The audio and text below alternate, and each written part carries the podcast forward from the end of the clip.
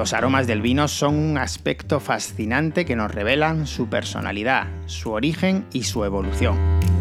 Olores agradables que estimulan nuestro sentido del gusto y que podemos percibir tanto por nariz como por boca. Los aromas del vino dependen de muchos factores, como la variedad de uva, el proceso de elaboración, el clima o la zona de producción y el tiempo de crianza, pero también dependen de nuestra percepción y de nuestra imaginación. Por eso voy a explicaros los aromas del vino, usando metáforas y comparaciones que te pueden ayudar a identificarlos mejor.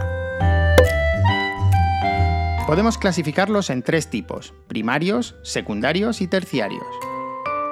Los aromas primarios son los que provienen de la propia uva y que nos recuerdan a frutas, flores, vegetales o minerales. Los aromas secundarios son los que surgen de los procesos de fermentación y que nos recuerdan a lácteos, panadería o frutas maduras. Los aromas terciarios son los que se desarrollan durante la crianza en barrica o en botella y nos recuerdan a madera, especias, tostados o cuero.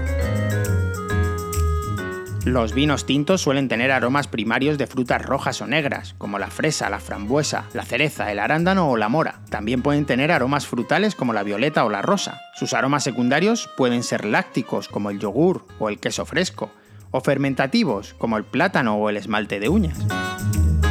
Por último, los aromas terciarios del vino tinto pueden ser de madera, como el cedro o el pino, de especias como la vainilla o la canela, o de tostados, como el café o como el chocolate.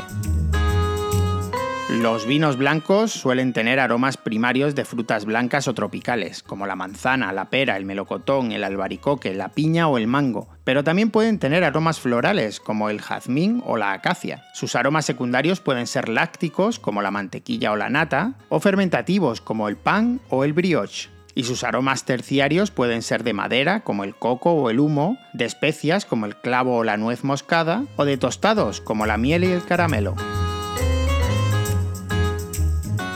Los aromas primarios de los vinos rosados suelen ser frutas rojas o rosadas, como la fresa, la frambuesa, el melón o la sandía, y también pueden ser florales como la rosa o el geranio. Los aromas secundarios pueden ser lácticos como el yogur o la leche condensada, o fermentativos como el chicle o la golosina.